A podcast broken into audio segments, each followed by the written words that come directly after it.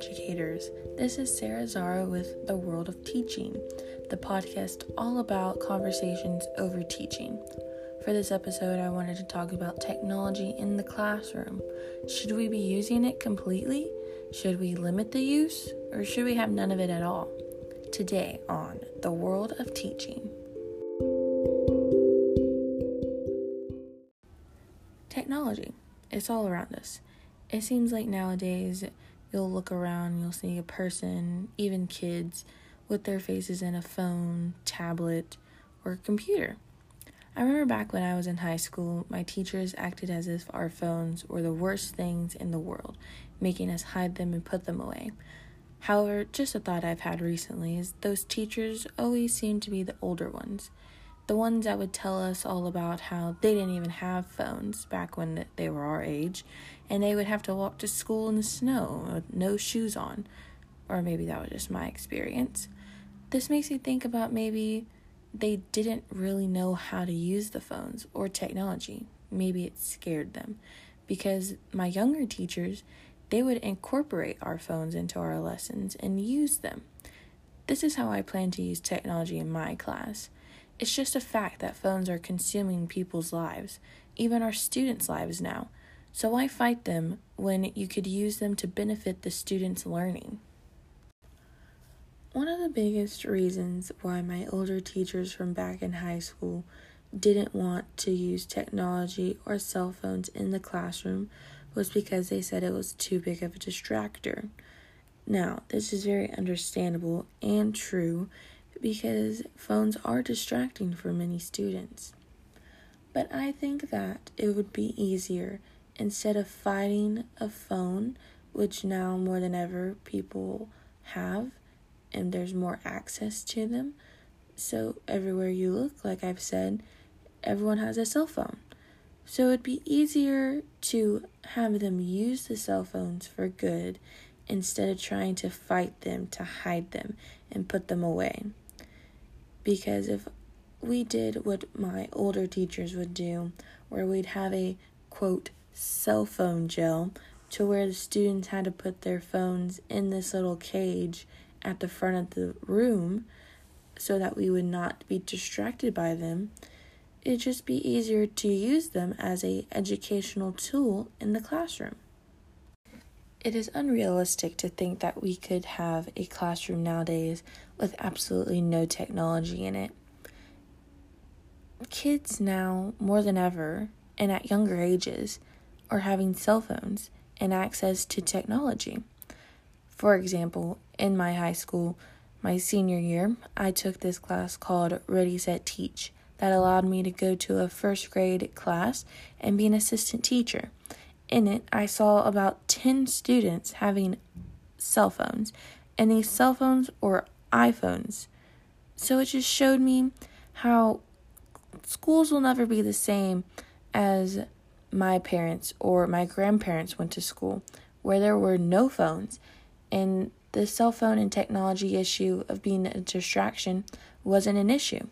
But now we have to face the fact that technology is here to stay and it is only going to grow. So it is only suitable to try and use this tool that has been given to us as an educational tool and not try to fight it because in the end, we probably will most likely lose that battle.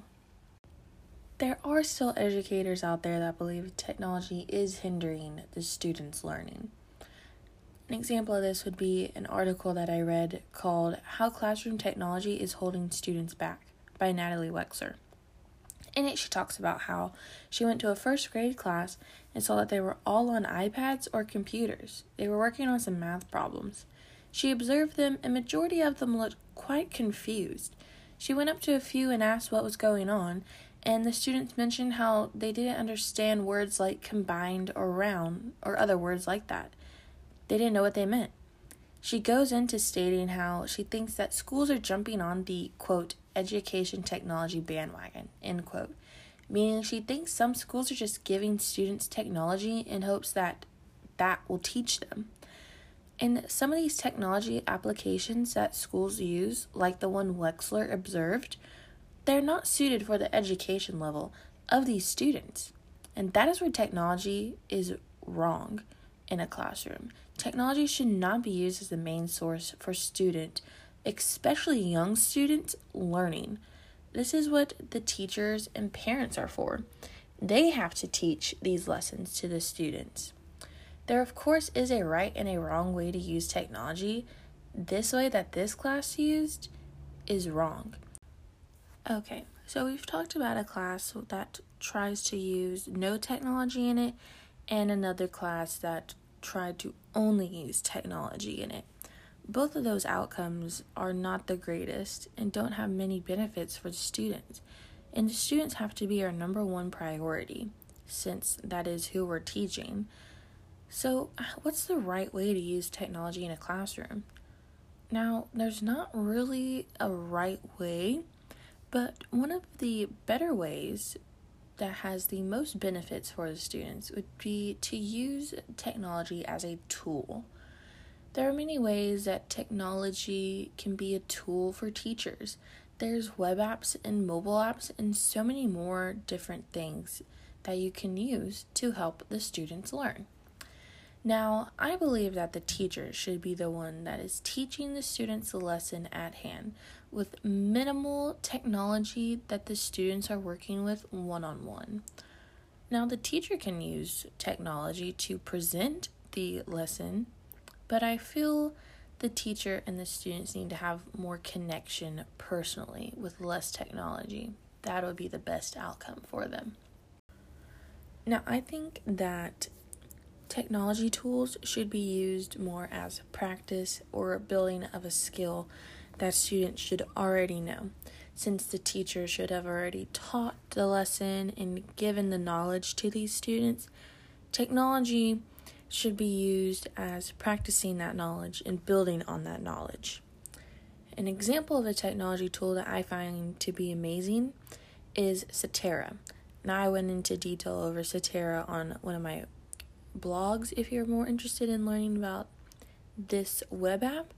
But basically, what it is, is it's for geography lessons. It gives the students time to practice where states or countries are on maps, but it doesn't teach them these states or countries. That is knowledge they should have already received from a teacher. It just allows them to practice where they think and they should know where these states and countries are located on a map, which is the main purpose of technology tools that I think would be a great resource for teachers to use.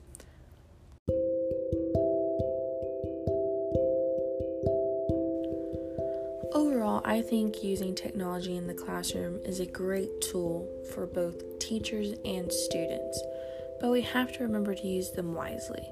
We can't abuse them and only have students learning from computers but we also can't restrict the students from not having any technology at all. That's just unrealistic. There's going to be a sweet spot, and this sweet spot is going to be different for every teacher because every teacher teaches differently. But when you find that sweet spot, and you will, my fellow teachers, it'll be a great accomplishment that you can give yourself a pat on the back for. So I want to thank you for listening to The World of Teaching. And I'm Sarah Zaro, and I hope y'all come back next time to hear about more teacher tools. All right, bye.